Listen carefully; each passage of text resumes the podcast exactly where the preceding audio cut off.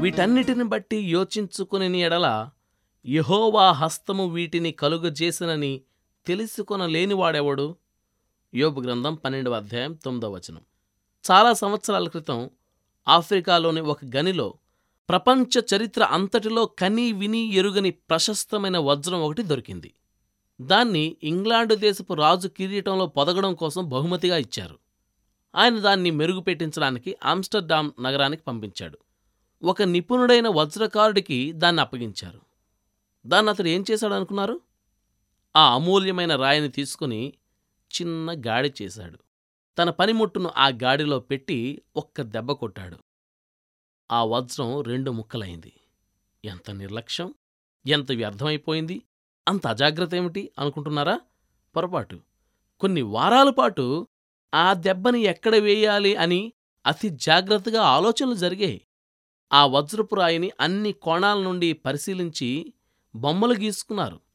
దాని నాణ్యత దానిలోని ఉన్న లొసుగులు పగుళ్ళు అన్నింటినీ అతి జాగ్రత్తగా అర్థం చేసుకున్నారు. ఎందుకంటే ఆ వజ్రాన్ని పదును పెట్టడానికి తీసుకున్నది ప్రపంచంలోకెల్లా అత్యంత నిపుణుడత గల వజ్రకారుడు. దాన్నలా మధ్యలోకి పగలగొట్టడం పొరపాటు అనుకోకండి అది ఆ నిపుణుడి నేర్పుకి పరాకాష్ట. ఆ వజ్రాన్ని దానికి ఉండగలిగినంత మెరుపు సౌందర్యం కళ తీసుకురావాలంటే ఆ దెబ్బ ఖచ్చితంగా పడాలి. మొత్తంగా ఉన్నదాన్ని రెండు ముక్కలు చేసి చెడగొట్టినట్లు పైకి కనిపించినా దానికి అత్యంత సౌష్ఠవాన్ని చేకూర్చడానికి అది జరగాల్సిందే. ఎందుకంటే ఈ రెండు ముక్కల నుంచి అపూర్వమైన వజ్రాలు తయారయ్యాయి. వాటిలో నిగూఢమై ఉన్న కోణాలు మెరుపులు ఆ వజ్రకారుడి కన్ను కనిపెట్టింది. ఇలాగే దేవుడు నీ జీవితంపై ఒక్కోసారి పగలగొట్టే దెబ్బ పడనిస్తుంటాడు. రక్తం కారుతుంది నరాలు లాగుతాయి ఆత్మ బాధతో మూలుగుతుంది. ఆ దెబ్బ దేవుడు చేసిన పొరపాటని నీకనిపిస్తుంది కాని అది నిజం కాదు. దేవునికి నీ ఒక అమూల్యమైన రత్నానివి. ఆయన విశ్వమంతటిలోనూ అతి నిపుణుడైన రత్నాల పనివాడు. ఒకరోజున నిన్ను తీసుకెళ్ళి ఓ రాజు పెట్టుకున్న కిరీటంలో పొదుగుతాడు. అయితే ఇప్పుడు మాత్రం నువ్వు దేవుని చేతిలో ఉన్నావు. నీతో ఏం చెయ్యాలో ఆయనకు తెలుసు. దేవుని ప్రేమ చొప్పున తప్ప వేరే విధంగా ఒక్క దెబ్బ కూడా నీ మీద పడదు.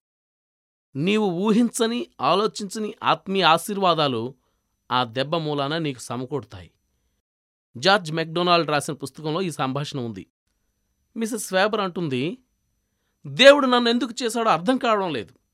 నన్ను చేయడం వల్ల ప్రయోజనం ఏమిటో నాకు అర్థం కావడం లేదు. ఇలా కసిగా అనుకుంటూ ఉంది. అప్పుడు డోరతి ఇలా సమాధానం చెప్తుంది. ఇప్పుడిప్పుడే నీకు అర్థం కాదులే. ఇంకా దేవుడు వదిలేయలేదుగా? ఇంకా నిన్ను తయారు చేస్తూనే ఉన్నాడు.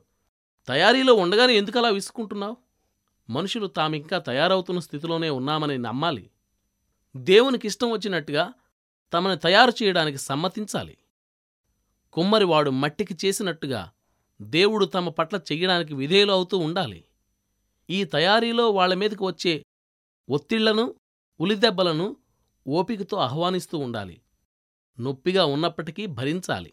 ఇవన్నీ చేస్తే తాము చివరికి ఎలాంటి రూపుదిద్దుకుంటారో గుర్తిస్తారు. తమని కుమారులుగా మహిమలోకి తీసుకురావాలన్న ఆయన ఉద్దేశాలను కనుగొంటారు.